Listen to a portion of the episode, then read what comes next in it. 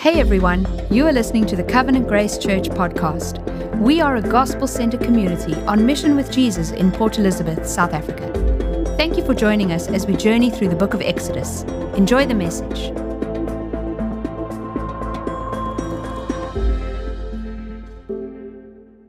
If you have a Bible, you can get ready. We're going to um, be looking at an interesting story in the life of Israel which actually begins to repeat itself in many ways.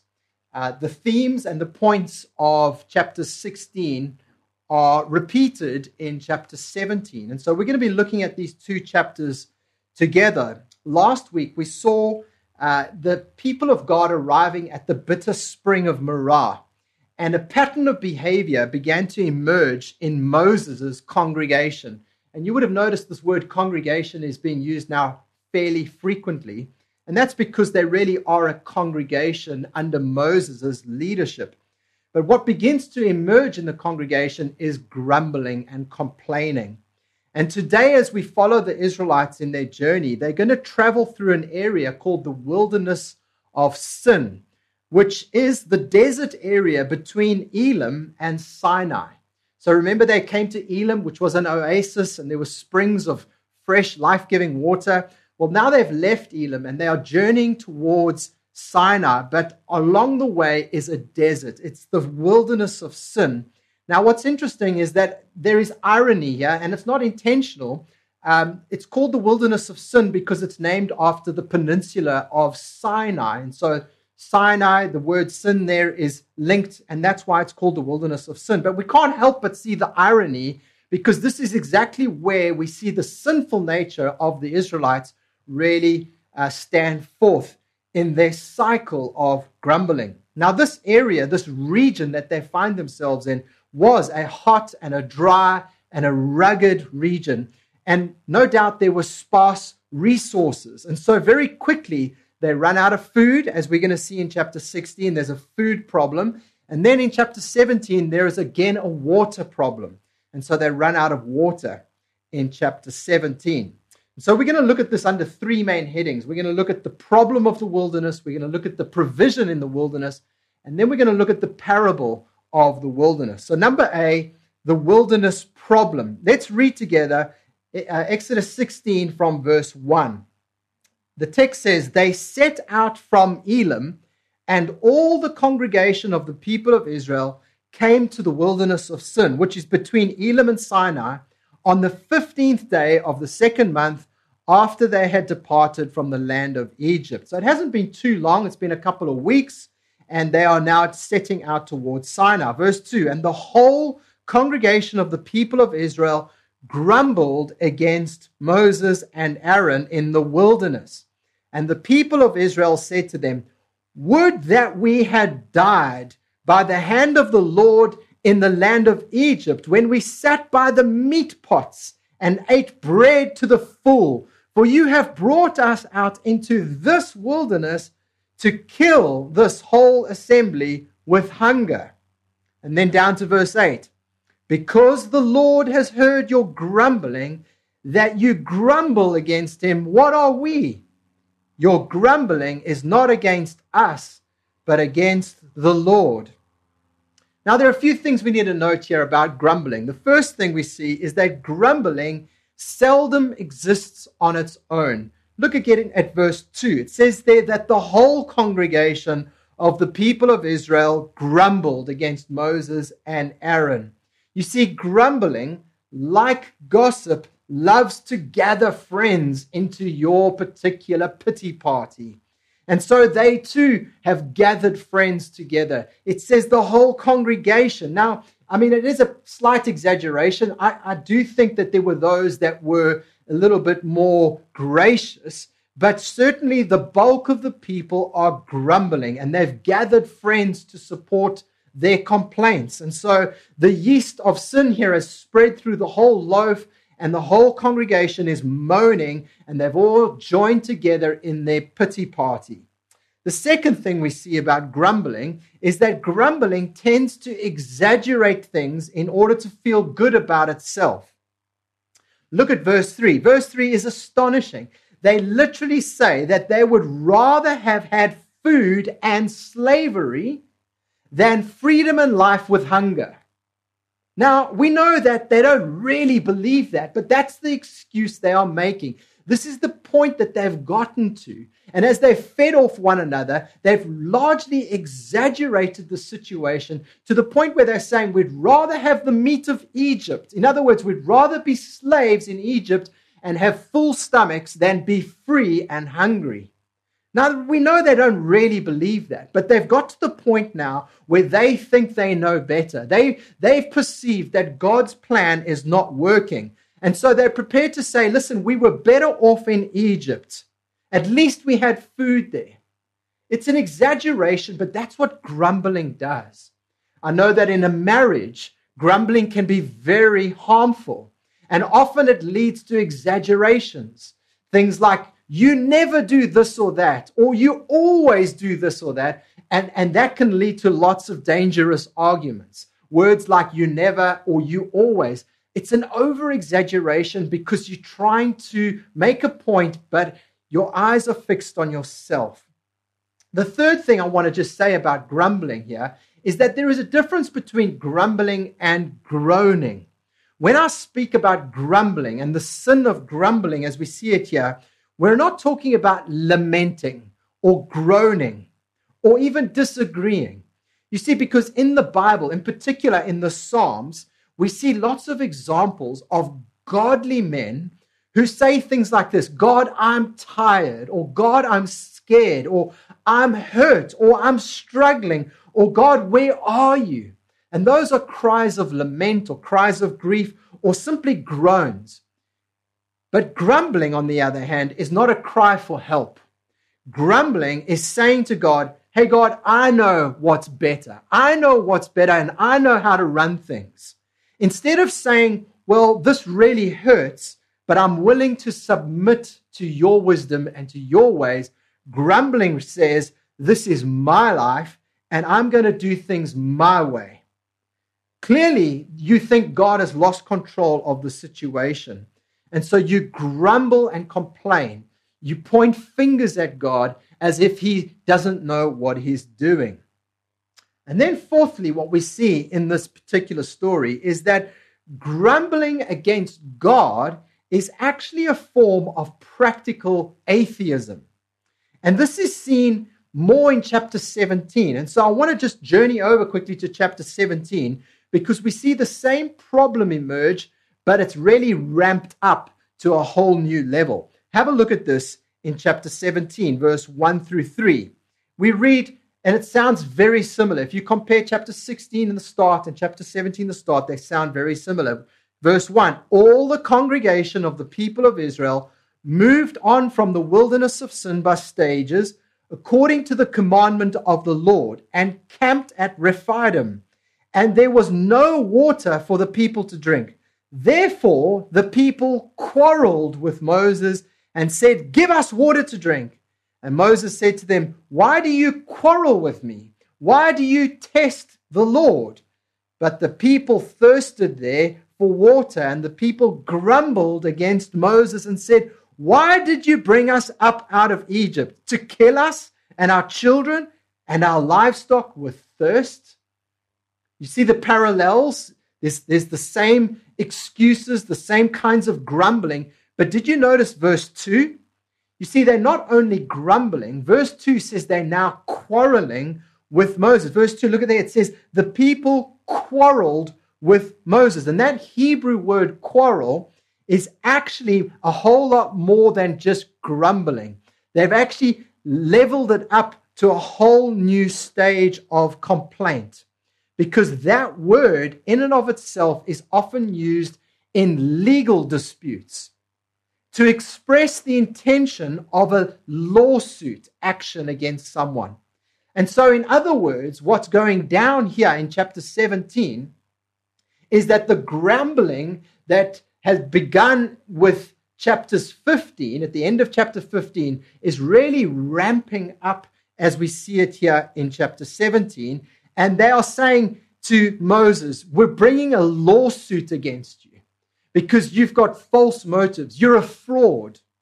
and they're accusing him of bringing them out of Egypt only to kill them in the wilderness. But then Moses sees through this and he says to them, Hey guys, listen, your complaint is not with me. If you have a complaint, it's with God. That the problem is they've lost sight of God and they've fixed their eyes on themselves. And they think that, that, that God is about to abandon them. And so they literally have fallen into practical atheism. They, they, they did believe in God, but now they're acting like they don't believe He even exists. Now, if you think I'm exaggerating, have a look at what happens in verse 4. Verse 4 it says, So Moses cried to the Lord, What shall I do with this people? They are almost ready to stone me. You see where it's led to? It's really got bad. They want to now kill Moses. They grumbled, then they want to bring a lawsuit against him. They are quarreling with him. Now they are ready to stone him. And here's the point constant grumbling is dangerous because it hardens our hearts. It hardens our heart towards God and it hardens our heart to the people around us.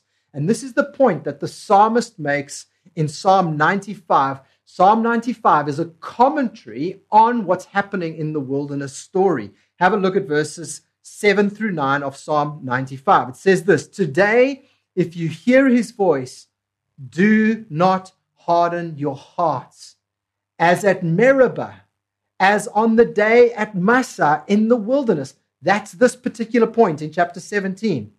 Why? When your fathers put me to the test and put me to the proof, though they had seen my work. Do you see the argument here?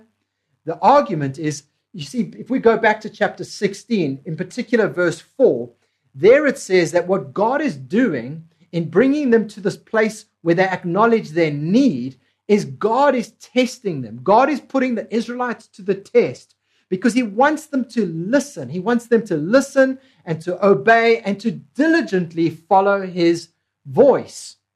But now the roles have reversed. In chapter 17, the accusation is now they are testing the Lord.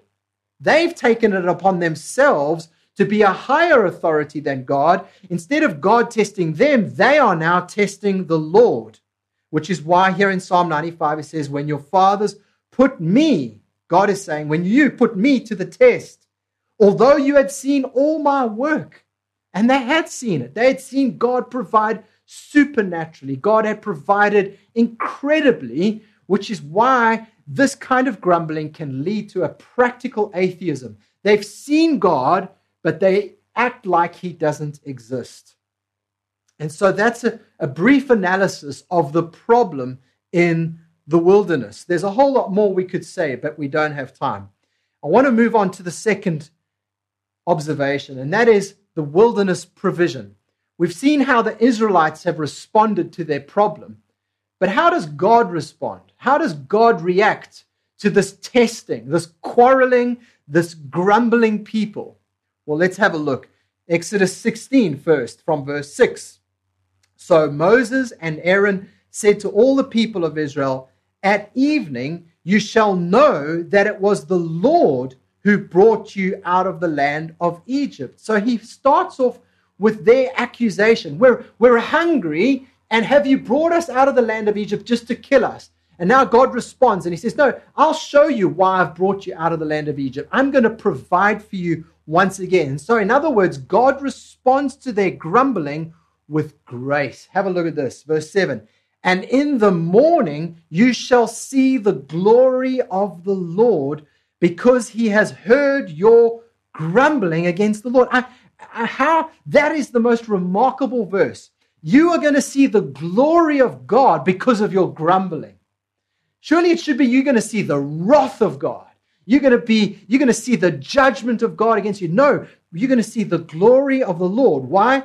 For for what are we that you grumble against us? Verse 8 And Moses said, When the Lord gives you in the evening meat to eat, and in the morning bread to the full, because the Lord has heard your grumbling, that you grumble against him, what are we? Your grumbling is not against us, but against the Lord.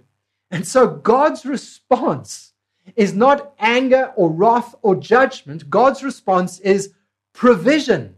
God responds to their grumbling with grace. And what an incredibly gracious and kind God.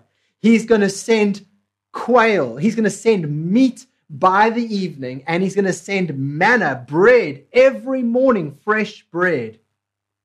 Now, not only is God gracious, but look at this, He's also generous. The text goes on, and you can read the story, the rest of chapter 16 yourself. It goes on, it says that they went out to collect meat every night, and they went out to collect bread every morning for six days, but not on the seventh. On the seventh day, they were to rest. Look at verse 5. It says, On the sixth day, when they prepare what they bring in, it will be twice as much as they gather daily. In other words, so five days they're going to go out every morning, every day, and they're going to gather the Lord's provision. God is going to supernaturally provide for them. And on the sixth day, there's going to be a double portion. God is going to supply two roasts and two loaves of bread, and it's going to supply all the people because they must save it up for the following day when they are to have a day of rest. Verse 21, have a look at this. It says, Morning by morning they gathered it each as much as he could eat. Not only is God gracious, but God is generous. God is supplying a lot of food, and they get to have a Sabbath rest for the food they never worked for. This is incredible. God is incredibly gracious, God is incredibly generous, and yet when you read the story, some of them still disobeyed. Some took too much, and they kept it because they were meant to eat whatever you gather, you must eat. Don't keep it for the next day. Why? Because God's going to provide for you on the next day. You don't need to store it up. But they didn't listen. And so they stored it up. And when they opened their, their, their, their, their supply that they had gathered in the morning, it was full of worms. And so those who were hoarders, who didn't trust God for the next day, their food was ruined. And then those who didn't trust him on the seventh day decided they would get up in the morning and go out and look for food, but there was nothing.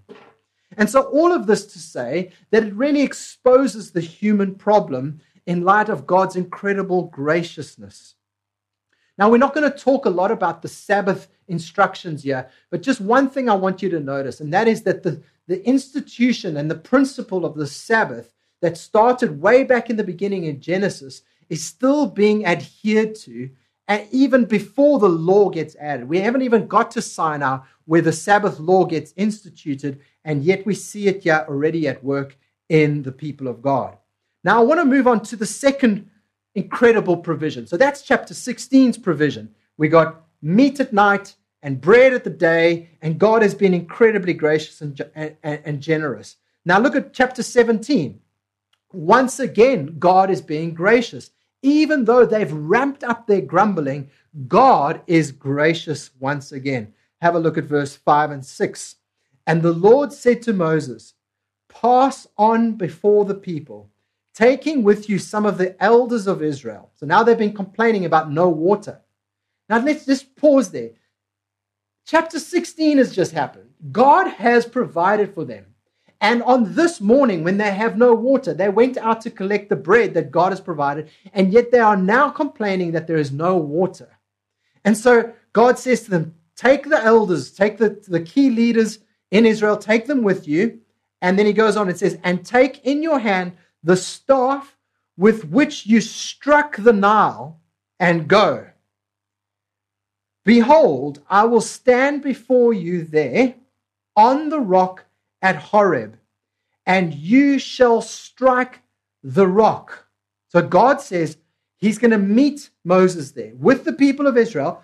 I will stand before you there on the rock at Horeb. And how would he have done that? Well, it would have been the cloud, the cloud of God, the very presence of God with the people would have been manifest visibly as a theophany on the rock at Horeb, which is what? At Sinai and you shall strike the rock, and water shall come out of it, and the people will drink. Now, a few things we need to notice here. This, the same staff that that struck the Egyptians with plagues is being used here. And, and, and you, would, you would think, if you were just a, a betting man, that he's going to use it on the elders. You know, he's gathered the elders together and he's like, listen, the people are grumbling. This thing has gone whole, to a whole new level. Let's, let's take the elders who are responsible for the people and let's give them a beating. Let's, let's take the staff of God and let's bring down judgment on the people of God. But that's not what happens. Judgment doesn't fall on the people, judgment falls on the rock.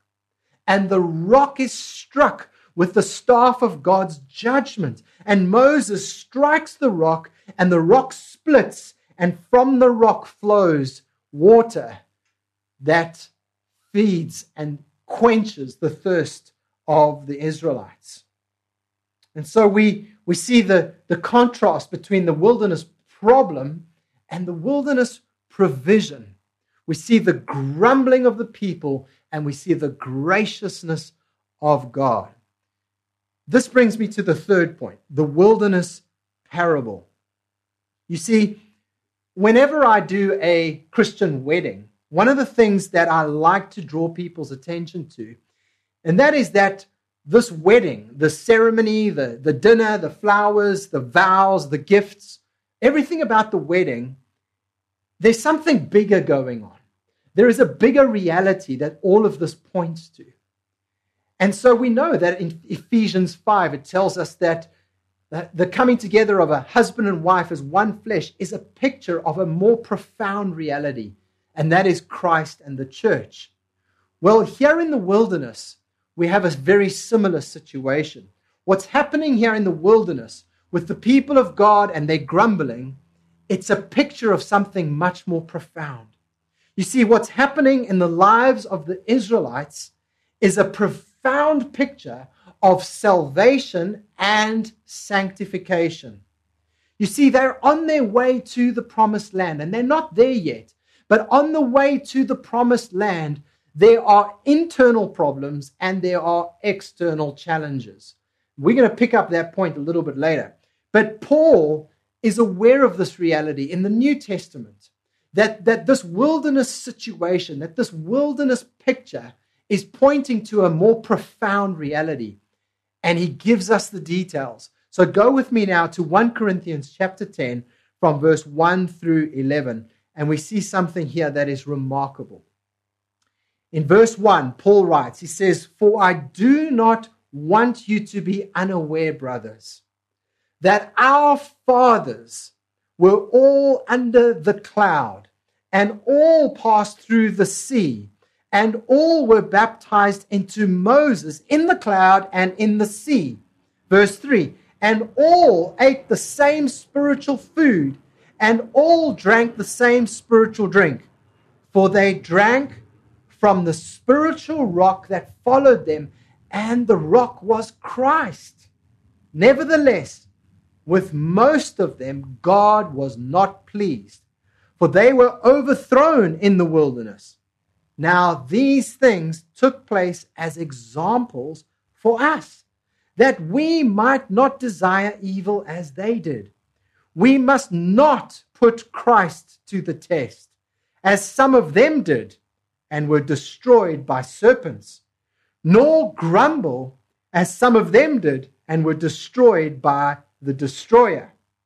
Verse 11 Now these things happened to them as an example but they were written down for our instruction, on whom the end of the ages has come. Do you see what Paul is doing here? Paul sees the wilderness narrative, and there is more to come after Sinai, but at this point, he sees that all of what the Israelites are going through and all of what's being um, taking place is a picture that points to the reality that we see in Christ. He is saying that everything about the Exodus and the wilderness is really about the Lord Jesus. It's about Christ's life and his relationship to his people, the church. You see, how else do we make sense of the New Testament speaking about salvation being redemption? You see, if we don't have the Passover redemption, then how do we understand Christ's redemption? You see, in the Passover, the people who were rescued were bought at the cost of the blood of the Lamb. They were redeemed by the blood of the Lamb. Now, when Paul talks about redemption, we know exactly what he's talking about because we have the picture. Or, for example, when Paul says that we are slaves to sin, how do we know what that looks like? What does that mean? Well, we have the Israelites in Egypt and they were slaves. And so we see their deliverance making sense because it's now our deliverance. And we see that, that the exodus of the people of God is actually what happened to Christ on the cross. And so it begins to inform all of what Christ does for us. And Paul really hits this home in verse 4, where he says this, and look at it again. In verse 4, it says, For they drank from the spiritual rock that followed them, and the rock was Christ. This is a profound picture. In Exodus chapter 17, we have one of the clearest, most profound pictures of the gospel. You see, when Moses took that staff, which was always used for judgment, and he struck the rock, you would think he should be striking the people of God. They've grumbled and quarreled with the Lord after all that he's done for them. But no, he strikes the rock. He strikes who? Christ. Paul says the rock is Christ. And the judgment of God falls on Christ instead of the Israelites.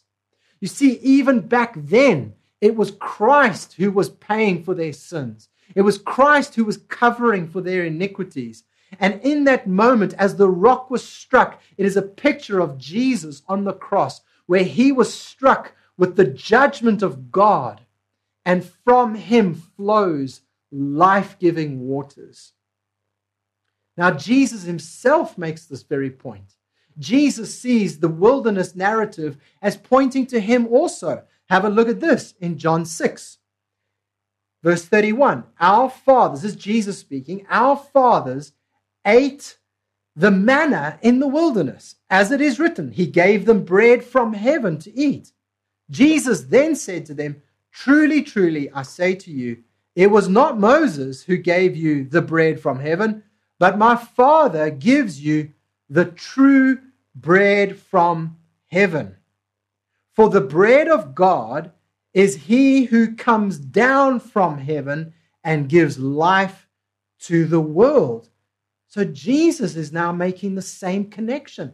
This wilderness narrative, this wilderness story is a parable pointing us to Christ. He goes on, verse 33 For the bread of God is he who comes down from heaven and gives life to the world. They said to him, Sir, give us this bread always. Jesus said to them, I am the bread of life. Whoever comes to me shall not hunger, and whoever believes in me shall never thirst. In other words, the, the, the wilderness story finds its ultimate fulfillment in Christ. Jesus is saying that all life giving food, all soul quenching water can only be found in Christ.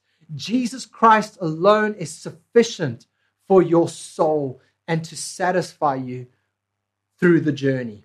You see, the journey is going to be hard. And when chapter 17 ends, what we find is a battle. And so let's look at this battle because this is how the, the chapter ends. The final picture in the wilderness is of a battle. And we get this idea that, that God has abundantly provided for the people. He's given them food and he's given them water from the rock. And now they now they're chilled. Now they're happy, happy campers. They're camped out and they're enjoying the blessing of God. Although they've grumbled, God's blessed them and the next minute they get attacked. Have a look at this at the end of chapter 17. From verse 8 Then Amalek came and fought with Israel at Rephidim. So Moses said to Joshua, Choose us, choose for us some men, and go out and fight with Amalek. Tomorrow I will stand on top of the hill with the staff of God in my hand. So Joshua did as Moses told him and fought with Amalek, while Moses and Aaron and Hur went up to the top of the hill. Whenever Moses held up his hand, Israel prevailed, and whenever he lowered his hand, Amalek prevailed. But Moses' hands grew weary. So they took a stone and put it under him, and he sat on it, while Aaron and Hur held up his hands, one on one side and the other on the other side. So his hands were steady until the going down of the sun. And Joshua overwhelmed Amalek and his people with the sword. Now, I remember when I first heard this story, I was a young new Christian, and, uh, and I was told that this particular story is a model for prayer. This is a good model for prayer. Know, we must wrestle in prayer, and, and if we're going to persevere in prayer, you need to put prayer warriors around you, and, uh, and that's going to help you to persevere in prayer. Now, all of that is true, and, and that would be a good model for prayer, but that's not what this text is about.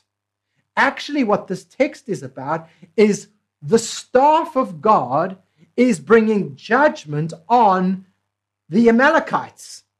You see, throughout the book of Exodus, the staff has always been representative of God's judgment. Whenever Moses raised the staff, when he raised it over the Nile, the Nile turned to blood. When he raised the staff, then the locusts came, then the frogs came. When he raised the staff over the waters of the Red Sea, they came back in on the Egyptians. And once again, he is now standing on the hill, and Joshua has gone out to fight. And Moses raises the staff, which is a picture of God's judgment. Now, the only way to make sense of this is to understand that what's happening here is because God had made a promise. God had made a promise that this nation, this people, who now he's rescued from Egypt, he's going to bring them into their land. And so, whether there is a, an enemy from within, whether it's grumbling, or whether there's an enemy from without, the Amalekites, God will keep his people. Why? because he's made a promise that through this people there will come a deliverer. One like Moses, yes, but better than Moses. A king like David, yes, but a better king. And so, no matter what the Israelites are going to face, problems from within and problems from without, God will keep them. Why? Because from this people is going to come one who is going to be born of a Jew, born under the law, who will be the deliverer, the final ultimate king who will deliver his people not just from slavery geographically, but from sin and Satan and death. And so God's people will be preserved all the way through until the coming of the Messiah. Now, here's how I want to wrap this up. What we actually see at the start of their wilderness journey and at the end of their wilderness journey, because the next, the next stop is Sinai. The two bookends of the wilderness journey are battles. The first battle was at the Red Sea. You remember they were camped out at the Red Sea, and the Egyptians are bearing down on the Israelites, and they think, well, the only way we're going to get out of this is if we fight our way out of it and then God miraculously rescues them. So that's the first battle before they enter the wilderness. The second battle is now at the end of their wilderness journey.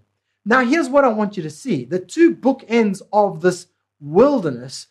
The parable story here is that the wilderness is the Christian life. The Christian life is a wilderness journey. And the wilderness journey is filled with numerous battles battles that come from within your own life, your own flesh, your own sinful past, and even from without the world, the culture, things in the world that want to battle against us and pull us down. Now, here's what I want you to see. What I want you to see is that the Red Sea battle actually is a picture of justification. You see, when you and I became a Christian, there was a battle that raged. There was a battle that raged just like at the Red Sea. And do you remember what happened? Do you remember what happened? There was a battle for what was about to happen there.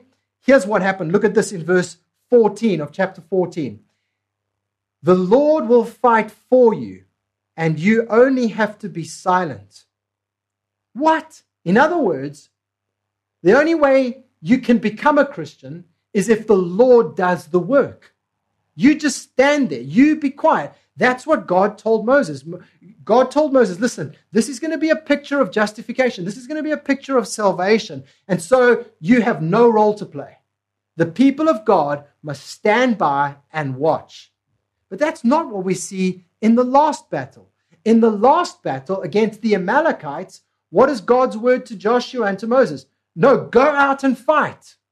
And so I want you to see these two bookends. At the first battle, we don't fight, God does all the fighting. The salvation belongs to the Lord. But at the end, the wilderness journey, before we reach the promised land, there are battles to be fought. And so, if the first battle, the Red Sea battle, is a picture of justification, your salvation, then the last battle is a picture of sanctification. The battle against the Amalekites is a picture of sanctification. And that means we fight. Look at this in verse 9, chapter 17, verse 9. Moses said to Joshua, Choose for us men and go out and fight with Amalek. Tomorrow I will stand on top of the hill with the staff of God in my hand. And here's what I want you to see the wilderness journey is a tough journey. And I know for some of you, you've been Christians for a long time, and you can testify to this that there are many battles along the way. And, and, and the, the battle of sanctification, the battle of living out the Christian life, is a fight. And in order to fight well, you need a couple of things. You need some friends to go with you into battle. Don't go into the battle on your own. The first battle, that's already won. That's, that's God's doing. God saves. It's all by grace. The Red Sea battle, it was all grace. But the Amalekite battle, the, the, the journey of the Christian life is one that we don't fight alone.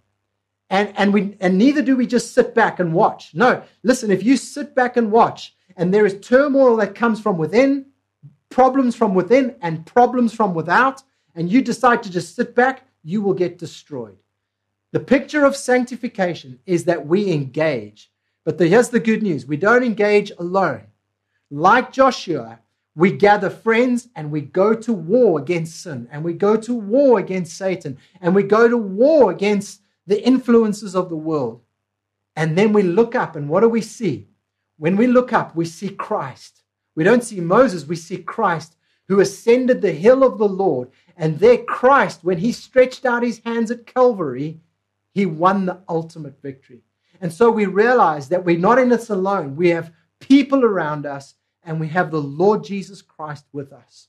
This is what this wilderness journey is all about.